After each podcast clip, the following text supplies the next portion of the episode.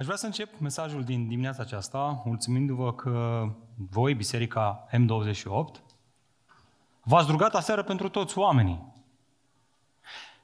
Și când spun toți oamenii, mă refer chiar toți oamenii, adică v-ați rugat pentru domnul președinte, pentru parlamentari, pentru guvern. Nu avem unul, dar ideea în sine, o să avem unul. V-ați rugat pentru acel nou guvern. Da, vreau să vă mulțumesc că v-ați rugat pentru aur, pentru PSD, pentru PNL, pentru UDMR, pentru USR, să nu uităm, nu? Apreciez, vreau să vă mulțumesc că seară v-ați rugat pentru toți oamenii, chiar și pentru politicieni. nu, vă uitați la mine de parcă nu v-ați rugat. Spunem că suntem o familie, nu? Familia M28. Hai să vedem. Cine s-a rugat în ultima săptămână pentru cei care sunt puși în autorități? Mâna sus. Ok? Pentru toți dintre ei. Eu, dacă sunt cu mâna ridicată, sunt pentru că am pus întrebarea, să știți, ca și exemplu. Eu nu m-am rugat nici eu. Sau m-am rugat că am înțeles din mesajul de astăzi că ar fi trebuit să o fac. Dar cine a făcut-o în ultima lună? A? Ok. Ultimul an? Ok, hai că ușor, ușor. Dacă punem pe ultimii 10 ani, oare o să ridicăm toți? Iată o întrebare uh, pentru care vă rog din toată inima să nu ridicați mâna. Câți dintre voi ați criticat pe cei din conducere în ultima săptămână. Sunt câțiva în spate cu două mâini ridicate. Frate, eu în dimineața asta veneam înspre biserică și am dat într-o groapă și m-am supărat așa de tare că am început să-i critic. Păi cum să nu-i critici, mai frate, când vrei să te duci și tu la bricostor să-ți cumperi, că ai rămas fără baterie la baie și trebuia să o schimbi și nu te-au primit, că n-ai certificat verde. Normal că sunt de criticați. Să mă lăsați în pace cu guvernanții noștri. Ne-am săturat de ei și de agendele lor politice nu-i așa? Mulți dintre noi ne este atât de ușor să îi criticăm pe cei aflați la guvernare. Și nu doar că ne este ușor, chiar și o facem. În timp ce ne este foarte la îndemână să ne rugăm pentru unii, este extrem de greu să ne rugăm pentru toți. Mai ales pentru cei față de care avem repulsie, ă, pentru care avem o părere proastă, care ne deranjează, care ne-au călcat pe coadă. Cu toate astea, Biblia ne îndeamnă cât se poate de clar la asta. Biblia spune, te îndemn să faci din rugăciune o prioritate. Și să-ți prezinți cererile, mijlocirile și mulțumirile pentru toți oamenii. E bine, acesta este mesajul de astăzi. Mecanica rugăciunilor pentru toți. Dacă adesea vorbim la biserică că rugăciunea este importantă, astăzi vom învăța la biserică că nu e asta tot, că trebuie să fie și pentru toți oamenii. Și vedeți, dragilor, nu facem o prioritate din a ne ruga pentru toți oamenii, pentru că, ascultă, ascultă, dacă, dacă prinzi asta, ai prins esența. Pentru că nu ne rugăm scripturile, nu ne rugăm conduși de scripturi. În loc să fim conduși de inima lui Dumnezeu pentru omenire, suntem mai degrabă conduși de prioritățile și dorințele politico-sociale pe care le avem noi pentru omenire. Ascultă, rugăciunea este o, o intimitate cu Dumnezeu, da. Dar ea ar trebui să conducă la împlinirea scopurilor lui Dumnezeu. În mod ultim, rugăciunea nu este doar o disciplină terapeutică. Eu când mă rog, mă simt bine. Foarte bine că te simți bine, dar când te rogi, te rogi ceea ce Dumnezeu te învață să te rogi? Sau te rogi ceea ce îți trece ție prin cap, că ar fi bine să te rogi? Ascultați, noi nu ne rugăm ca să schimbăm planurile lui Dumnezeu.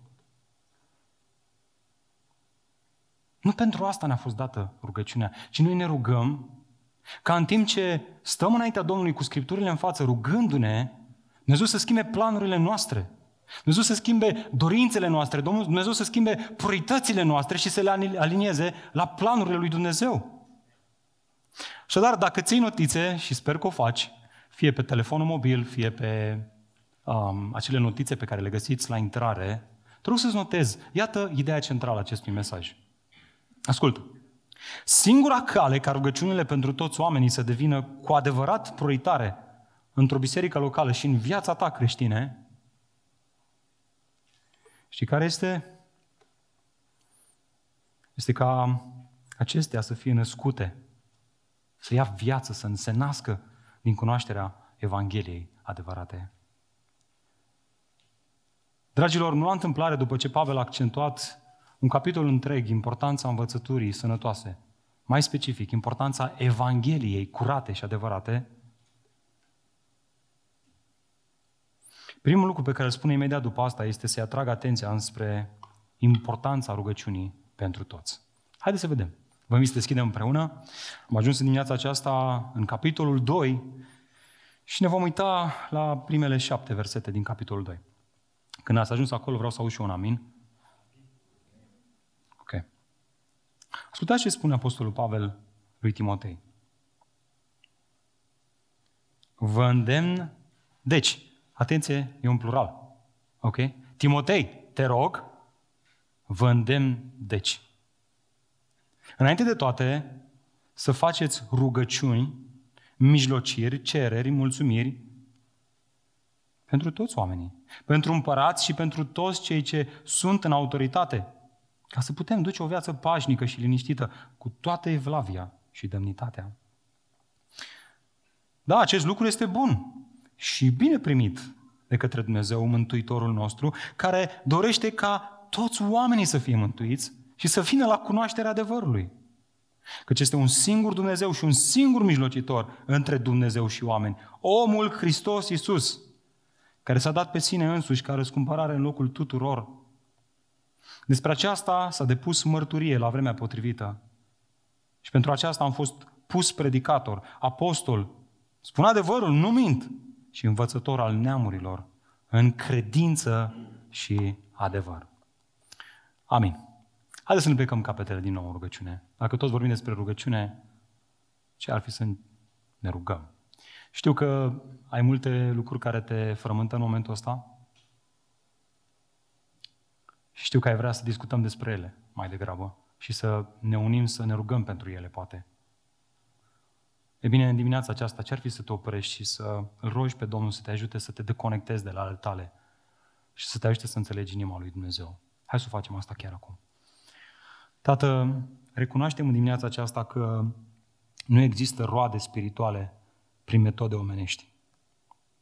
Recunoaștem, Doamne, că nu putem să vedem Evanghelia cum înaintează, numele Tău cum este sfințit, voia Ta cum se face și împărăția Ta cum vine, prin uh, înțelepciunea noastră omenească.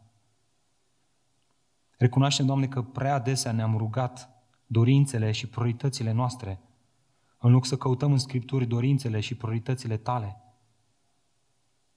Recunoaștem, Doamne, în dimineața aceasta că prea adesea am fost atât de absorbiți de noi, cât am uitat ce se întâmplă în jurul nostru. Te rugăm, Doamne, să lucrezi la inimile noastre. Naște noi acele rugăciuni care curg din Evanghelie și care dau viață și care sunt aliniate la viața ta, la planurile tale, la inima ta, Doamne, dacă Evanghelia ne învață să murim față de noi înșine, vrem, Doamne, să se vadă asta și în rugăciunile noastre. Așa că ia acest text în mâna ta și lucrează prin Duhul Sfânt în inimile noastre. Taie, mustră, încurajează, fă ceea ce Tu ai de făcut. Și, Doamne, te rog să mă ajut și pe mine să o fac cu claritate, să împart drept cuvântul Tău, așa cum a fost intenționat El de Duhul lui Dumnezeu prin Apostolul Pavel spre zidirea și încurajarea Bisericii M28. Numele Iisus Hristos m-a rugat toate acestea. Amin. E bine, dragul meu și draga mea, dacă ții notițe, iată întrebarea cu care navigăm în acest text și anume, bun, înțeleg că învățătura sănătoasă naște un tip anume de rugăciuni, dar aș vrea să știu cum arată acest tip de rugăciune pe care îl produce Evanghelia, pe care Evanghelia o le naște în inimile noastre. E bine, când mă uit în acest text, văd două lucruri.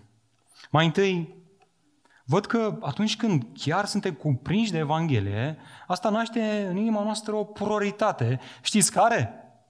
Și anume, rugăciuni pentru toți.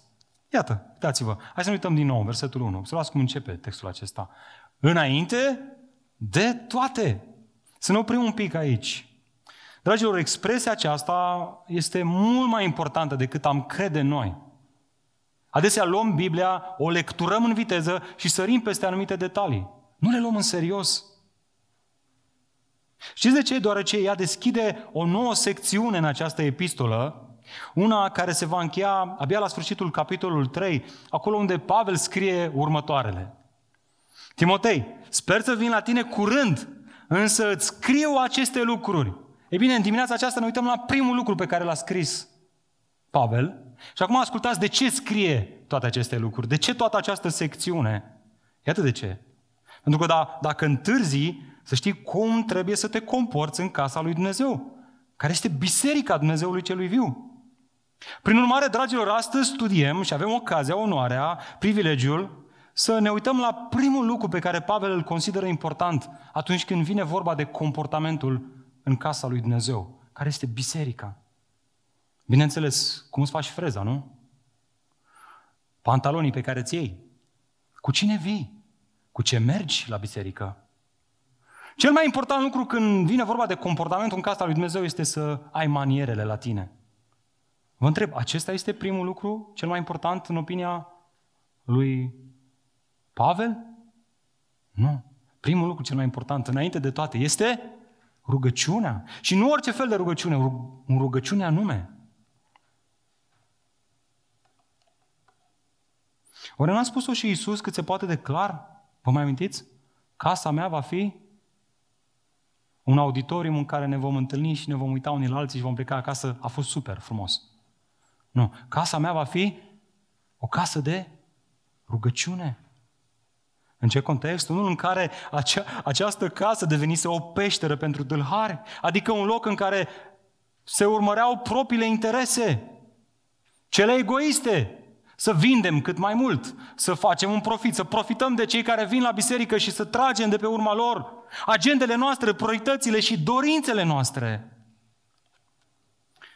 Oare nu cumva retrăim și noi astăzi același context? Rugăciunile noastre nu mai sunt, dragilor, motivate de inima lui Dumnezeu, ci de inimile noastre, de dorințele noastre, de prioritățile noastre. Și asta se vede în faptul că nu ne rugăm. Ce să mai vorbim că nu ne rugăm Scriptura?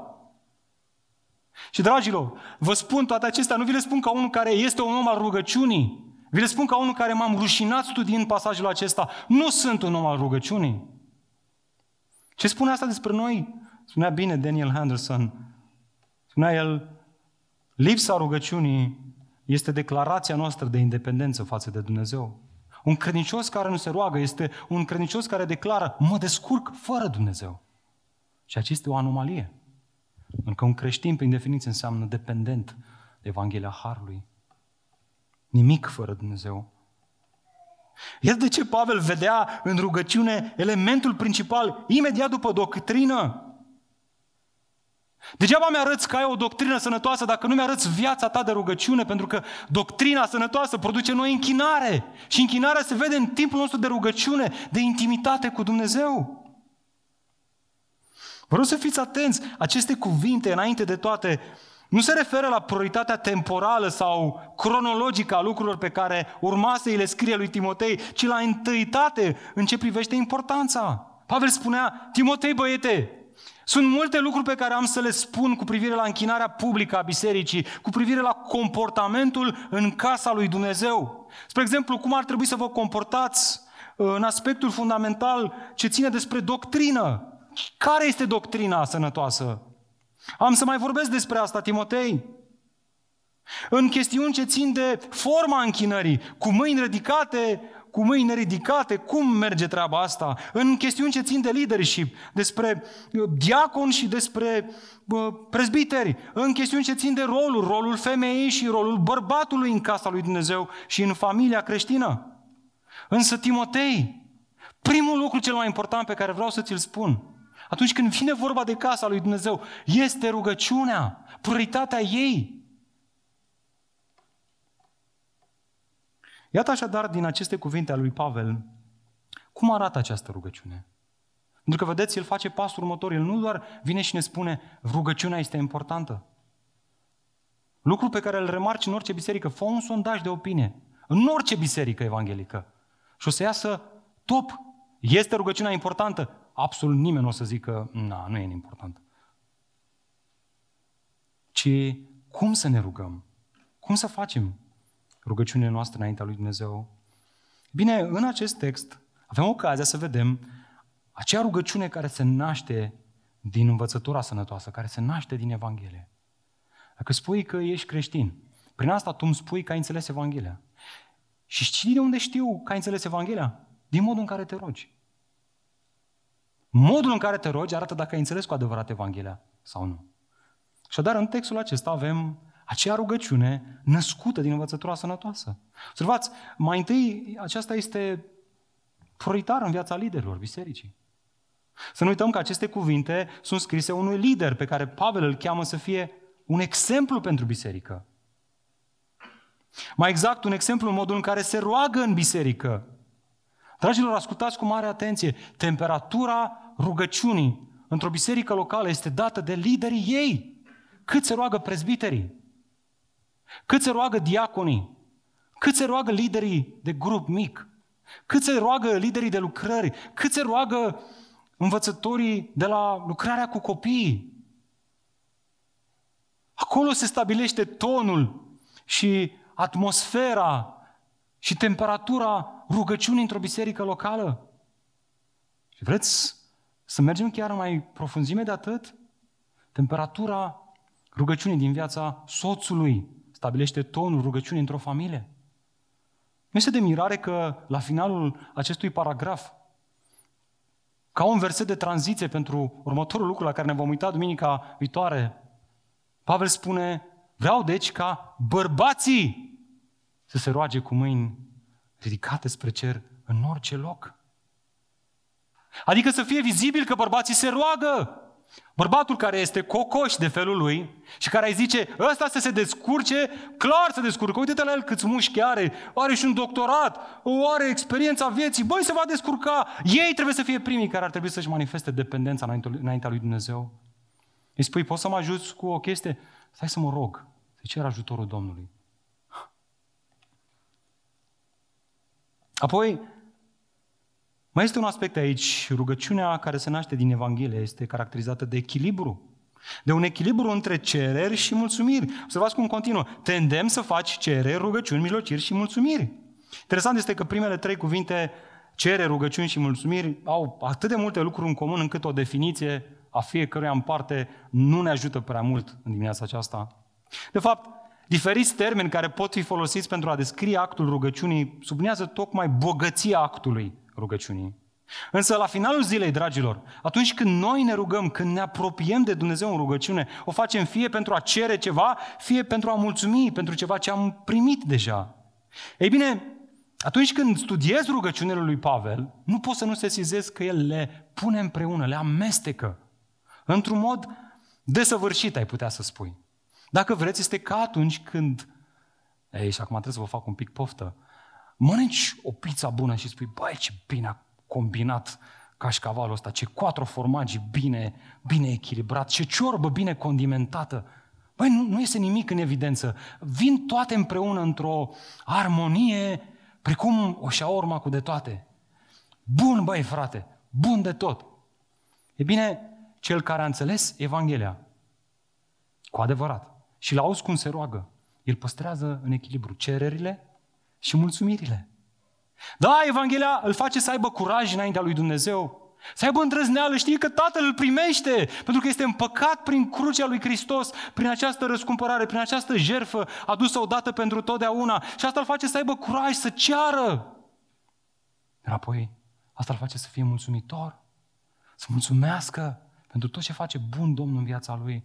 E bine, când ai un credincios care nu mai ține cele două în echilibru. Ceva este defect în modul în care gândește, în credințele lui, în convingerile lui. El nu mai este condus de Evanghelie. Când mai mult cere decât să mulțumească, ceva este putred acolo. Ceva este în neregulă. Iată un exemplu. Atunci când Pavel încuraja pe cei din Filip la rugăciune, el spunea, ascultați, nu vă îngrijorați de nimic, ci în orice lucru, prin rugăciune și cerere, cu cu mulțumire. Ca și cum vorbește despre o rețetă aici. Adică punând pui, condimente și niște pătrunjel, adică le vede împreună, nu le, nu le, nu le ține separat. Nu le vede indispensabile, nu le divorțează niciun fel. Ce să faceți? Faceți cunoscute cererile voastre înaintea lui Dumnezeu. Prin cereri și prin mulțumiri. Observați, cererile sunt amestecate cu mulțumirile noastre.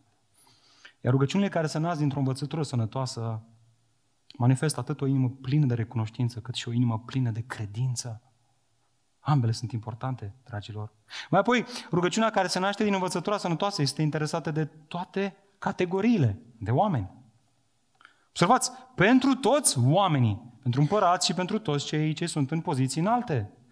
În mod evident, când te uiți mai atent la textul acesta, îți dai seama destul de repede că termenul toți este termenul cheie în acest paragraf. Altfel spus, rugăciunile și mulțumirile care se nasc dintr-o învățătură sănătoasă, atenție, nu se restrâng la prietenii și familia noastră, la dorințele noastre, la nevoile noastre, la proiectățile noastre, ci se extind la toți oamenii. Și acum fiți atenți la asta. Ce face Pavel aici este extraordinar.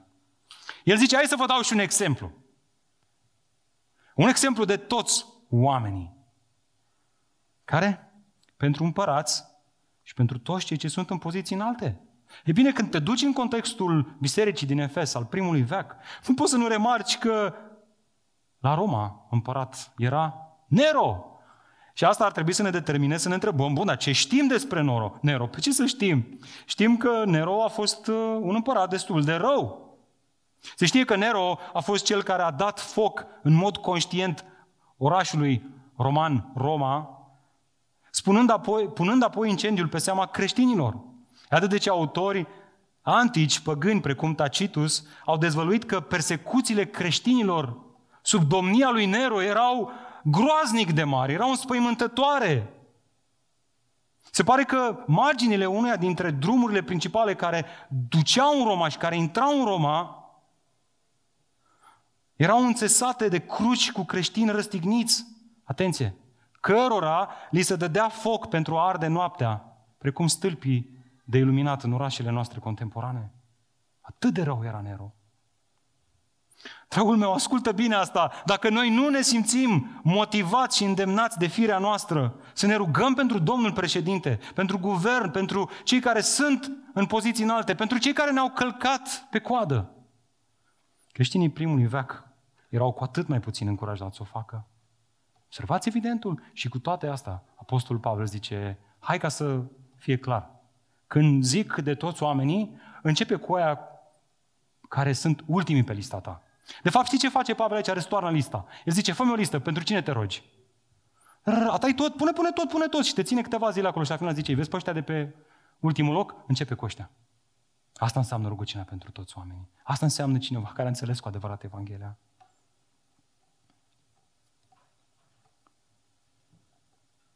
Oare de ce?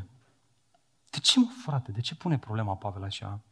Cred că răspunsul la această întrebare descoperă o altă caracteristică a rugăciunii care se naște din Evanghelie, și anume faptul că ea este interesată de progresul Evangheliei în lume și mai puțin de progresul familiei noastre, faimei noastre în lume.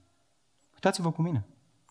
Acel casă din versetul 2, a doua parte, Vă uitați la textul biblic, îl vedeți acolo? Îl aveți în față? Uitați-vă, vreau să vedeți asta. Acel casă este pus acolo ca să ne indice scopul. De ce acest tip de rugăciune? Iată de ce, ca să putem duce o viață pașnică și liniștită, cu toată evlavia și demnitatea. Acest lucru este bun și bine primit înaintea lui Dumnezeu. Și acum atenție, expresia cheie. Mântuitorul nostru merită subliniată. Dragul meu, draga mea, scopul principal al rugăciunii prezentate de Pavel aici este, da, Absolut. Să ducem o viață pașnică și liniștită cu toată evlavia. Dar vă rog să observați că acesta nu este un scop în sine, ci un mijloc înspre ceea ce este bun și primit înaintea lui Dumnezeu. Mântuitorul care vrea ca toți oamenii să cunoască adevărul.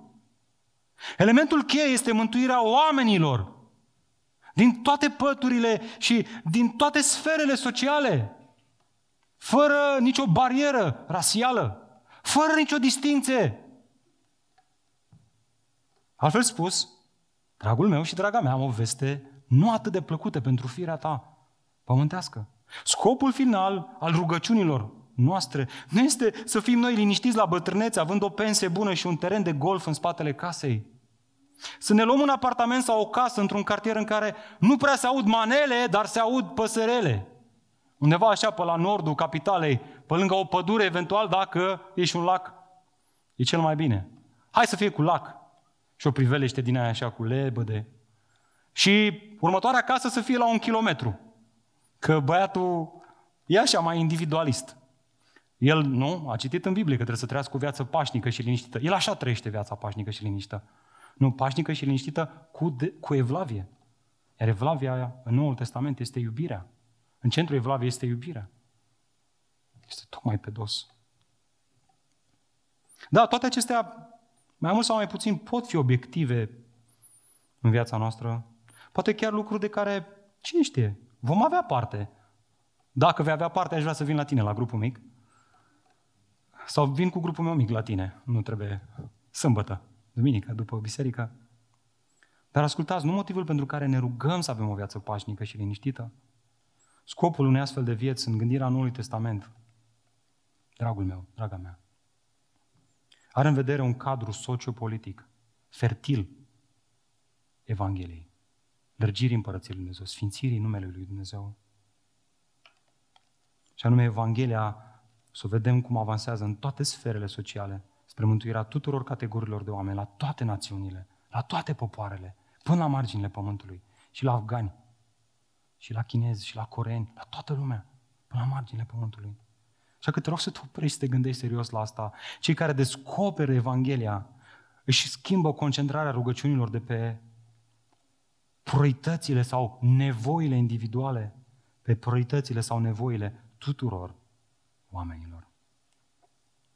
Pentru că, vedeți, înainte să fim convertiți, fiecare dintre noi ne rugăm. O persoană care nu e convertită și ea se roagă. Oh, să vezi cum se roagă când trece printr-o perioadă grea. Trece perioada grea, sănătate, nu se mai roagă. Care e diferența între noi și ceilalți oameni care se roagă și ei?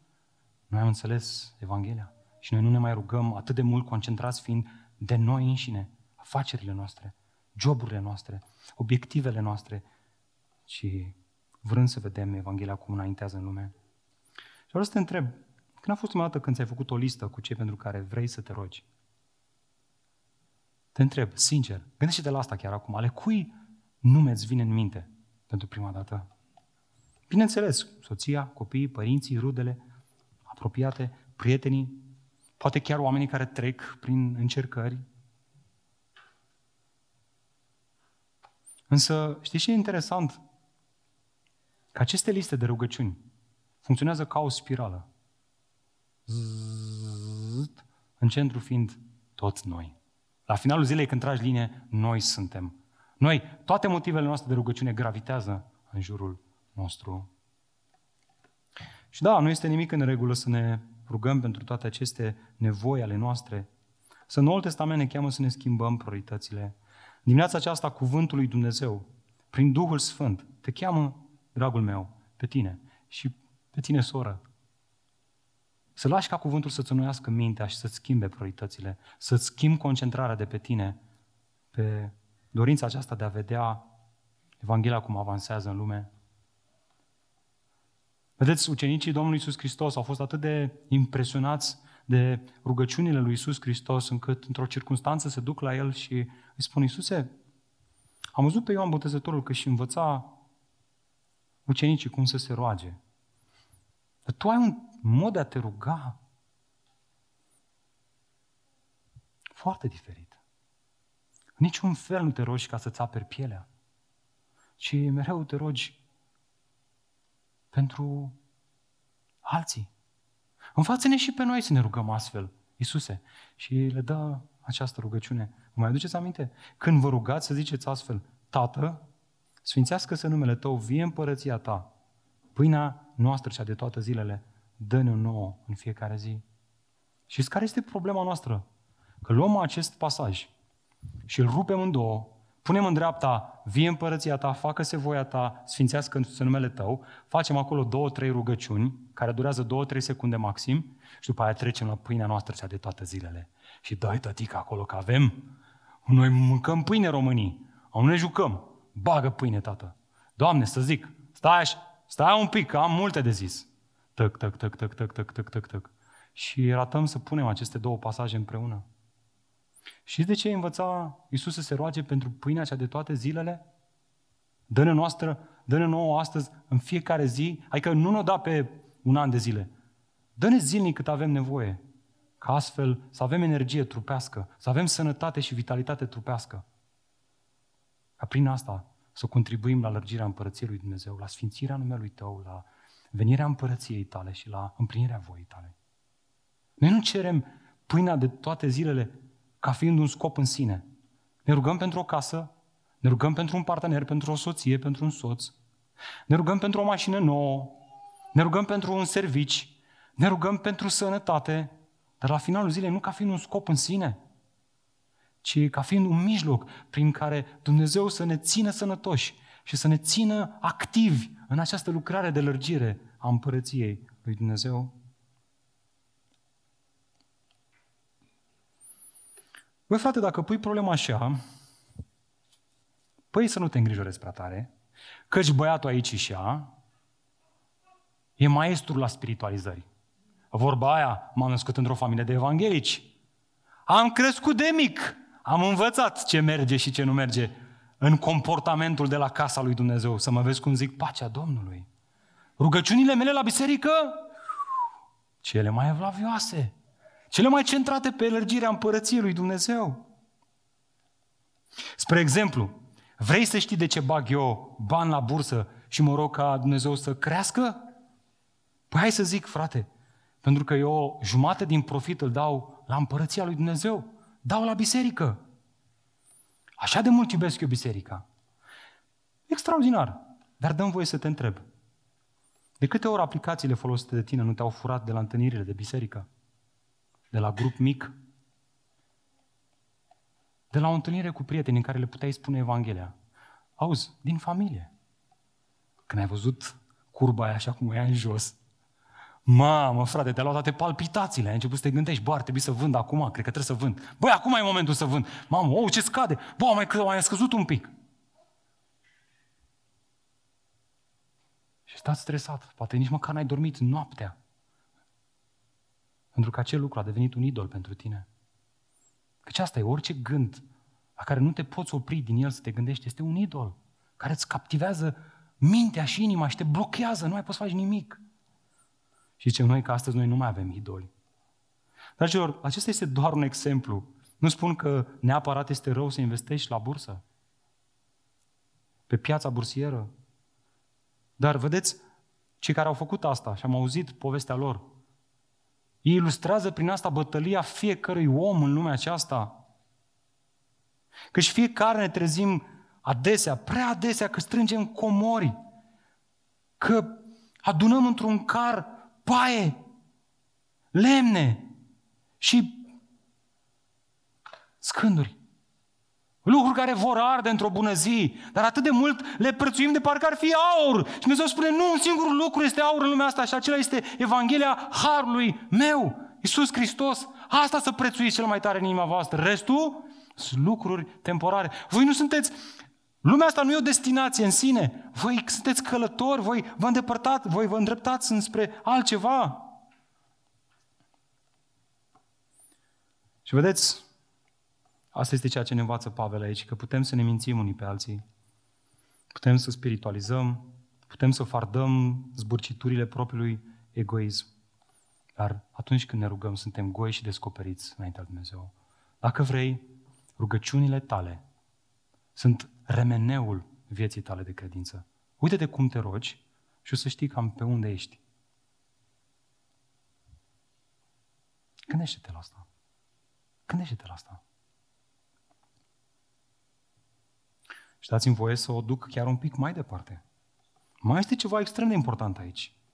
Vedeți, au fost mulți înaintași ai noștri care au suferit în închisori pentru credința lor.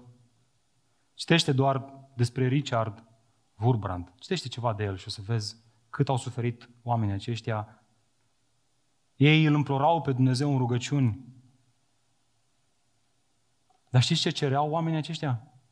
Cereau vremuri de înviorare. Cereau libertate. Voiau să vadă România o țară liberă de comunism. Nu ca să trăiască ei în egoism, ci din alt motiv, ca să vadă România un teren fertil în care Evanghelia să înainteze până la marginile pământului. Oamenii aceștia, în timp ce erau bătuți, scuipați în lagările comuniste, credincioșii care au fost prigoniți și au suferit înaintea noastră, se rugau, Doamne, adu o vreme de libertate, adu vremuri de libertate în care să putem să ne închinăm în libertate, în care să putem să vedem Evanghelia cum avansează. Și știți care e ironia? Că noi trăim acele vremuri, dar nu profităm de ele. Noi credincioși trăim acele vremuri, dar le trăim pentru noi, pentru familiile noastre, pentru bunăstarea noastră și prea puțin pentru alții. Trecem pe lângă vecinii noștri, glonți, nu ne interesează de ei. Ieșim în societate, ieșim pe calea victoriei, avem un singur obiectiv, să ajungem să ne luăm înghețata aia, bună. Și apoi plecăm acasă. Nu ne interesează, nu ne doare.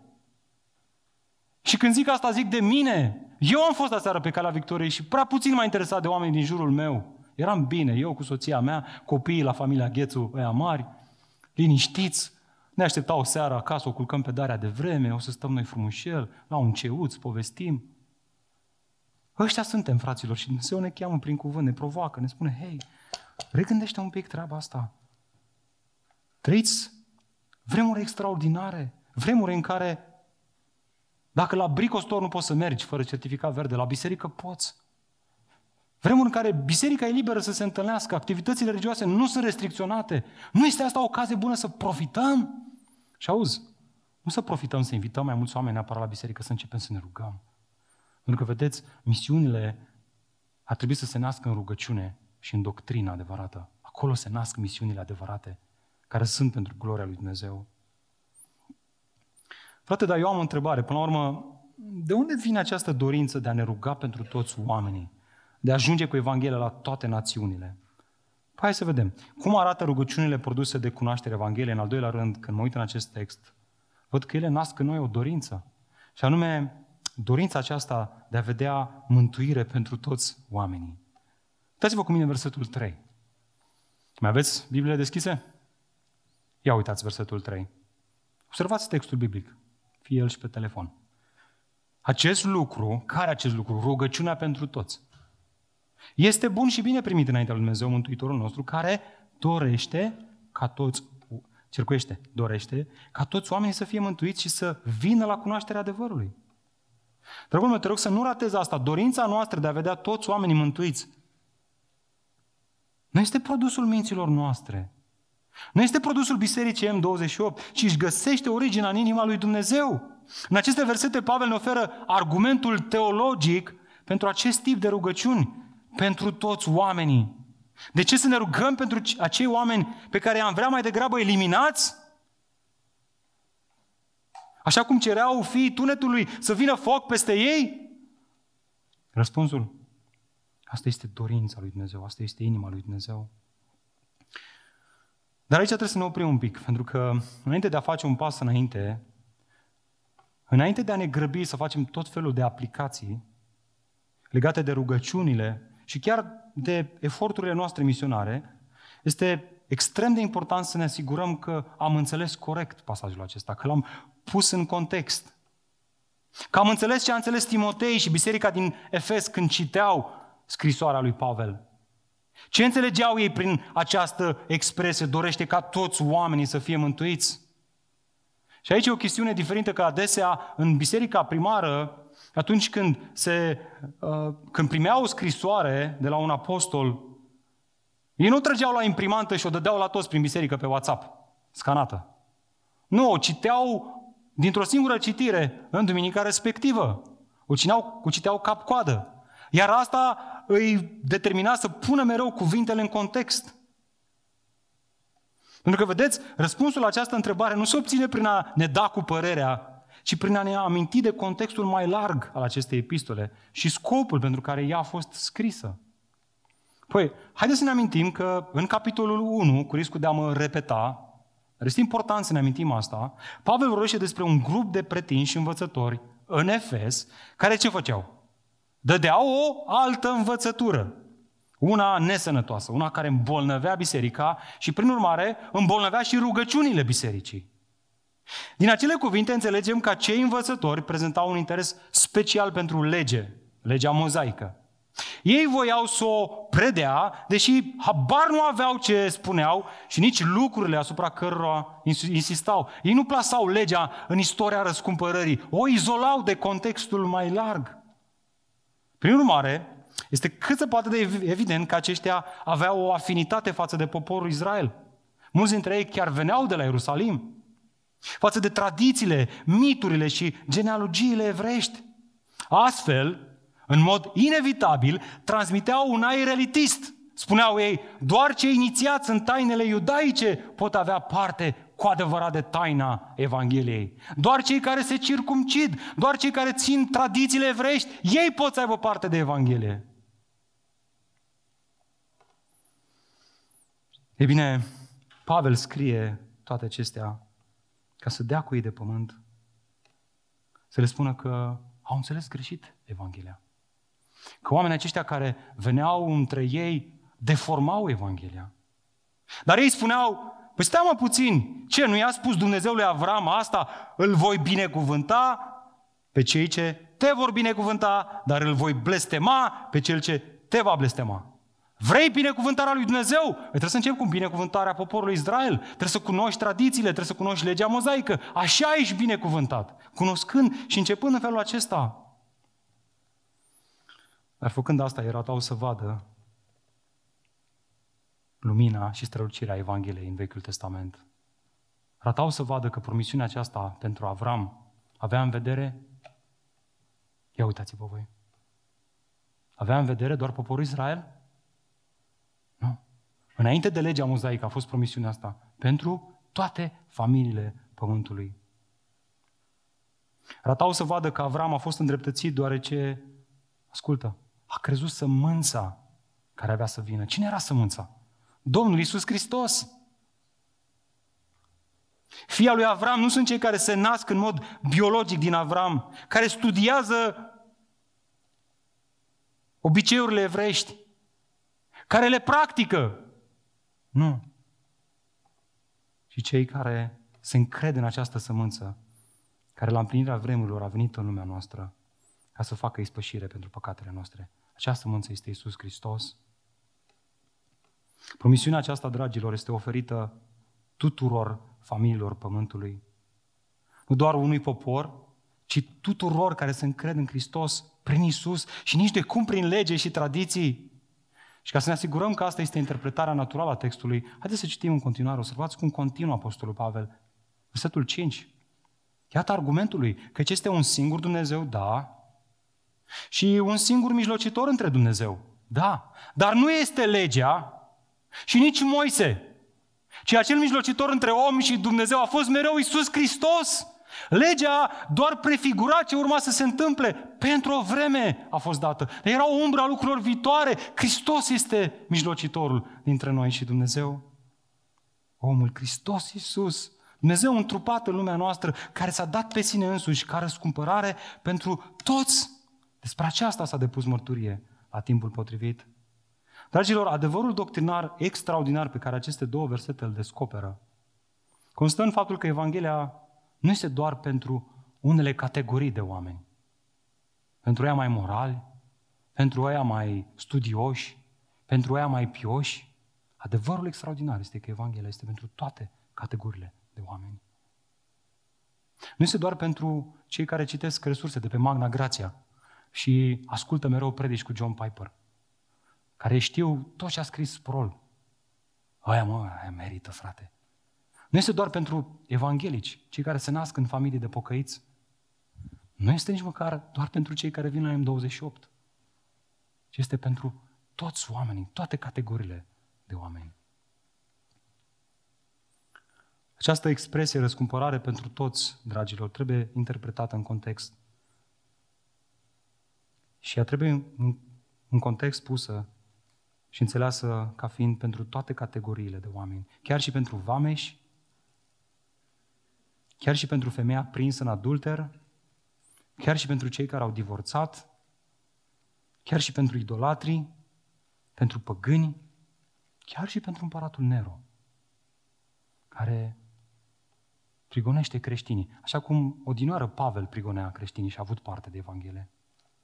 Asta este dorința lui Dumnezeu de a mântui oamenii din toate sferele sociale, începând din Ierusalim, apoi Iudea, Samaria și până la marginile pământului. Asta a fost promisiunea oferită lui Avram și asta este misiunea încredințată nouă, atenție, prin cel care a împlinit acea promisiune. Prin Iisus Hristos care a spus, merge și duceți Evanghelia la evrei, la religioși, la pioși, la cucernici, la toate neamurile. Indiferent de credința acelui neam. Și ca să ne asigurăm că, într-adevăr, asta este ceea ce vrea să spună Pavel aici, că asta este interpretarea corectă, naturală în text, vreau să uitați la ultimul verset la care ne uităm în dimineața aceasta, versetul 7. Să ce spune Apostolul Pavel. După ce spune toate astea, el zice, pentru aceasta am fost pus predicator, apostol. Spune adevărul, nu mint! Și învățător al neamurilor, al popoarelor, al națiunilor, în credință și adevăr. Vreau să observați, învățător al neamurilor. În ce? În credință. Iar în contextul acesta, credința se referă la Evanghelia sănătoasă. Căci credința vine în urma auzirii adevărului despre Hristos. Pavel și ceilalți apostoli, dragilor, nu au fost chemați să fie predicatori ai legii, a tradițiilor evreiești, a unui spirit religios, pios, cucernic, a unui moralism sec, ci predicator ai credinței, o credință care se naște doar prin predicarea curată, pură, adevărului Evangheliei. Vestea bună că în Hristos Dumnezeu a adus împreună evreul și neevreul, cel slab și cel tare, cel bogat, cel sărac, cel educat, cel needucat. I-a dus împreună în Biserica lui Dumnezeu, care este stâlpul și temelia adevărului. Iată un alt lucru la care să medităm serios fiecare dintre noi. Ascultă, cei care descoperă Evanghelia cu adevărat își vor schimba concentrarea rugăciunilor de pe propriile dorințe, pe dorința lui Dumnezeu. Vreau să te provoc un pic. Nu așa? Am vrea să vedem oameni născuți din nou din toate păturile sociale a orașului București. Vreau să vedem oameni care stau în prezent pe stradă, că sunt născuți din nou. Am vrea să vedem foști condamnați în închisori, că se pocăiesc și vin la biserică. Am vrea să vedem rocări cu tatuaje și cercei în nas și în limbă, că se pocăiesc și vin la biserică. Am vrea să vedem, spunem noi,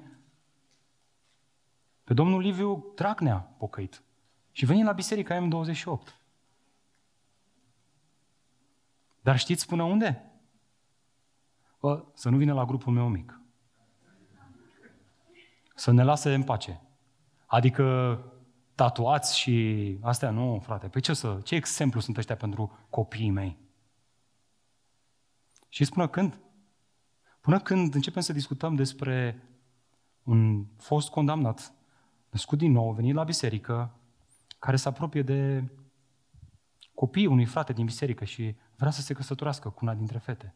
Ah, nu. No. Nu vine dintr-o familie bună. Na, trecutul lui nu mă deranjează. Dragilor, oricât de spiritual ne-am dat, avem și noi aceeași problemă ca biserica primului veac. Atunci când evrei credeau că ei sunt o rasă mai pură, că sunt mai special față de neamuri. Știți care e problema? O înțelegere defectuoasă a Evangheliei. Nu la întâmplare când Petru s-a ridicat de la masă, luând masa cu neamurile, probabil că mânca un uh, adana cu bulgări și, nu știu, carne de porc. Nu de porc, ăștia nu mănâncă porc, altceva. Și Când au venit frații de la Ierusalim, s-a ridicat și a plecat, s-a separat de ei. Și pentru că Pavel a înțeles că era un atac la esența Evangheliei, l-a confruntat public. Pavel nu se juca cu Evanghelia. N-ar trebui să ne jucăm nici noi. Dacă chiar o credem, ar trebui să vadă asta modul în care ne raportăm, ne raportăm la toți oamenii. O inimă elitistă, mândră, arogantă, care se vede în lipsa rugăciunilor și acțiunilor față de toate categoriile de oameni. Este o inimă care trebuie să pocăiască. Și asta este inima mea, frate. Spun. Am oameni în orașul București pe care nu-i suport.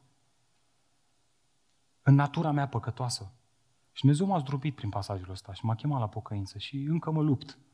Mă lupt. Iată ce spunea John Stott, comentând tocmai pasajele astea. El spunea, în zilele noastre există și alte versiuni ale spiritului selectiv, vorbind despre spiritul acesta selectiv iudaic, de care trebuie să ne pocăim. De exemplu, spunea el rasismul, naționalismul. Noi românii? Păi noi suntem, frate, puu, geana, geana noastră de daci sau ce zicem noi. Păi nu e, frate, nici COVID-ul nu se prinde de noi. Dacă ne zici de vaccin, nu mai vrea, nu mai are geană puternică. Vedeți, așa gândim noi, avem, avem un spirit naționalist. Și o vezi, du-te între străinii care sunt între alte țări și o să vezi că au păstrat spiritul naționalist. Au fost acum 5 ani de zile în Chicago, o comunitate de 100.000 de români acolo. După patru luni de zile de stat în America, am ajuns la ei acasă, aveau apă minerală biborțeni din România, aveau mici, au pregătit mici pe, pe smocăre din ale americane, aia a fost tare, și era totul românesc. În casă, totul era românesc. Naționaliști, suntem mai naționaliști decât credem noi. Și spune el, trebuie să ne pocăim de asta, de tribalism, de clasismul, adică prejudecăți pe bază de clasă socială. Băi, eu sunt un pic mai sus așa, mă, nu, am făcut doctorat. Mă pune pe mine la masă cu X și Y. Și parohialismul, împreună cu mândria și prejudecățile care sunt cauza, cauza acestor orizonturi înguste. Studiați ce spunea omul acesta stat. Adevărul este că Dumnezeu iubește întreaga lume. Dorește ca toți oamenii să fie mântuiți și astfel ne poruncește să predicăm Evanghelia tuturor națiunilor și să ne rugăm pentru convertirea lor. Dragul Pavel nu era nici elitist, adică nu predica faptul că doar un cerc restrâns de inițiați pot avea parte de mântuire, de Evanghelie, aspect cât se poate de clar în pasajul acesta, dar nici nu era universalist, adică nu predica faptul că toți vor fi mântuiți. El nu crede asta, căci Evangheliile ne învață clar faptul că Isus a venit să-și dea viața ca răscumpărare pentru mulți. Nu pentru toți. Asta, vede, asta vedem și în zilele noastre, că mulți sunt chemați, dar doar unii răspund. Cu toate că îi spui Evanghelia, îi spui, îi spui, moare în păcatele lui.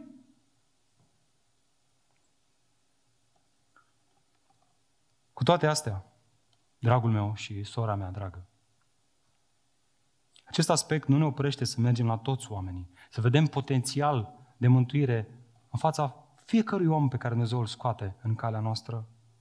Exact asta avea să-i spună Pavel lui Timotei, încă o dată în capitolul 4 al acestei scrisori. Acolo îi spunea că și pentru aceasta trudim, Timotei, imaginea unui agricultor și ne luptăm, imaginea unui soldat Fiindcă ne-am pus nădejdea în Dumnezeul cel viu, care este Mântuitorul tuturor oamenilor. Mai ales a celor credincioși. Observați, noi ne trudim și luptăm ca să le spunem tuturor Evanghelia, pentru că Dumnezeu este Mântuitorul tuturor oamenilor, indiferent de rasă, de educație sau status social. Nu este doar pentru evrei, nu este doar pentru pocăiți, nu este doar pentru ăia religioși care se califică toți cei care vin cu o inimă zdrobită și plină de credință la Isus sunt primiți în casa lui Dumnezeu. Iar noi, biserica, trebuie să-i primim cu dragoste, ca pe frații noștri în Hristos. Poate ascult toate astea și spui, frate, sincer, eu mă simt blocat un pic. Pe de o parte, Biblia vorbește despre faptul că unii sunt aleși și folosește cuvântul predestinați chiar, că am pus eu mâna pe traducerea aia, am găsit aplicația ei Biblia și m-am acolo frumos, am dat pe fiecare cuvânt grecesc să aflu care e ăla din originală și am văzut că e un termen grecesc care se sună prorizo sau nu știu cum, se traduce fix predestinați, frate. Puși deoparte. Deci Biblia vorbește despre asta, iar pe de altă parte spune că Dumnezeu vrea să mântuie pe toți oamenii. Păi frate, cum putem să armonizăm lucrurile astea? Și auzi, trebuie să spun asta. Prea adesea în timp ce am căutat să armonizăm intelectual cele două, am făcut-o cu prețul misiunii, cu prețul evangelizării, cu prețul rugăciunilor noastre care nu mai sunt pentru toți oamenii. Da, Biblia vorbește despre doctrina alegerii suverană lui Dumnezeu. Dacă e textul biblic în serios, nu poți să spui altceva. Dumnezeu este suveran în mântuire. Nu omul este suveran. Și adesea am luat doctrina asta și am zis, a, păi gata, nu ne mai rugăm, nu mai facem evangelizare, nu ne mai interesează. Și ratăm inima lui Dumnezeu pentru popoare, pentru națiuni, pentru toate clasele sociale. Ratăm să vedem că Dumnezeu ne cheamă la toți oamenii. Iată ce comenta John Stott. Nu știu cum sunteți voi, dar când sunt blocat, eu mă duc la niște oameni să-i consult, să văd ce mai zic ei. Oameni care s-au consacrat și care s-au validat în Biserica lui Hristos. Iată ce spunea John Stott. Alegerea este de obicei introdusă în Scriptură pentru a ne smeri. De ce? Păi pentru că ne amintește că meritul pentru mântuirea noastră îi aparține numai lui Dumnezeu. Amin? Alegerea ne, ne smerește. Apoi, pentru a ne reasigura, promițându-ne că dragostea lui Dumnezeu nu ne va abandona niciodată. Dar auzi și asta. Pentru a ne îndemna către misiune. Amintind că Dumnezeu l-a ales pe Avram și familia lui pentru ca prin el să binecuvinteze toate familiile pământului. Alegerea, spunea Jean Stat, nu este introdusă niciodată pentru a contrazice oferta universală a Evangheliei sau pentru a ne oferi o scuză pentru a renunța la evangelizarea lumii. Dacă sunt unii excluși, spunea el, este pentru că se exclud pe ei înșiși, respingând oferta Evangheliei, că despre Dumnezeu El vrea ca toți oamenii să fie mântuiți. El vrea ca Evanghelia să ajungă la toate națiunile, la toate popoarele. Vezi asta, frate drag? Vezi asta? Nu cumva ne-am ascuns în spatele acestei doctrine și am renunțat, am abandonat rugăciunea pentru toți oamenii? Pentru că eu când mă uit în textele acestea, înțeleg că alegerea suverană nu sufocă misiunea. Misiunile bisericii, ci o aprinde. Ea este o demonstrație a faptului că astăzi, prin Isus, Dumnezeu salvează oameni din toate cătunele lumii. Și văzând încă un om care vine în fața aici și se botează, ne înflăcărează mai tare, aprinde speranța mai tare și câtă vreme ceasul istoriei noastre ticăie, noi știm că Dumnezeu încă mai caută să mântuiască și asta ar trebui să fie inima noastră, asta ar trebui să alimenteze rugăciunile noastre, asta ar trebui să alimenteze acțiunile noastre. Să nu fim, sufoc, să nu fim sufocați de egoismul nostru, ci să fim tocmai răstigniți în egoismul nostru, renunțând la noi înșine și rugându-ne pentru mântuirea tuturor oamenilor. Oare nu spunea Pavel celor din regiunea Galației, nu mai este nici iudeu, nu mai este nici grec, nu mai este nici sclav, nici om liber, nu mai este nici bărbat, nici femeie. Pentru că voi toți sunteți una în Isus Hristos.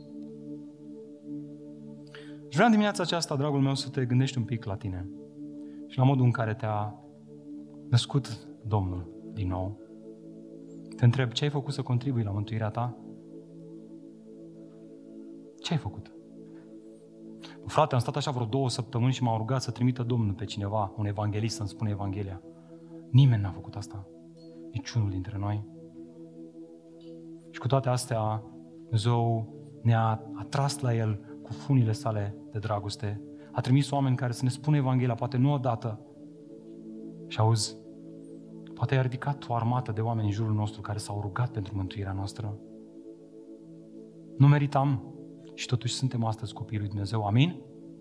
E bine, astăzi când iei parte la masa Domnului, dragul meu, draga mea, gândește-te că așa cum te-a salvat pe tine, deși nu meritai, Există potențialul real ca Dumnezeu să-l mântuie și pe cel de lângă tine, din familia ta, dintre prietenii tăi, din, de la birou, de la școală. Roagă-te pentru el fierbinte. Roagă-te pentru tatăl tău, care încă nu-L cunoaște pe Dumnezeu. Roagă-te pentru, încă, pentru mama ta. Frate, eu nu mă rog pentru taică meu, că m-a abuzat în copilărie. Vezi? Vezi? Nu ești alimentat de Evanghelie. Crezi că Evanghelia este doar pentru cei care merită. Trebuie să te pocăiești de asta. Evanghelia te zdrobește, nimeni nu merită. Înaintea crucii lui Hristos nu suntem unii mai în față și alții mai în spate. Și noi toți suntem goi și descoperiți. Nu avem nimic care să ne recomande să fim mântuiți. Amin? E bine, astăzi, când luăm parte la masa Domnului, haideți să ne reamintim acest adevăr al Evangheliei. Și vreau să vă, ridic, să vă invit să vă ridicați. Frații vor împărți elementele prin sală. Vreau să ne așteptăm unii pe alții în dimineața aceasta și să luăm împreună. Și în timp ce facem asta, haideți să ne Hai să ne rugăm. Haideți să mijlocim. Haideți să ne lăsăm conduși de versurile acestui cântec. Și să ne amintim ce a făcut Hristos pentru noi.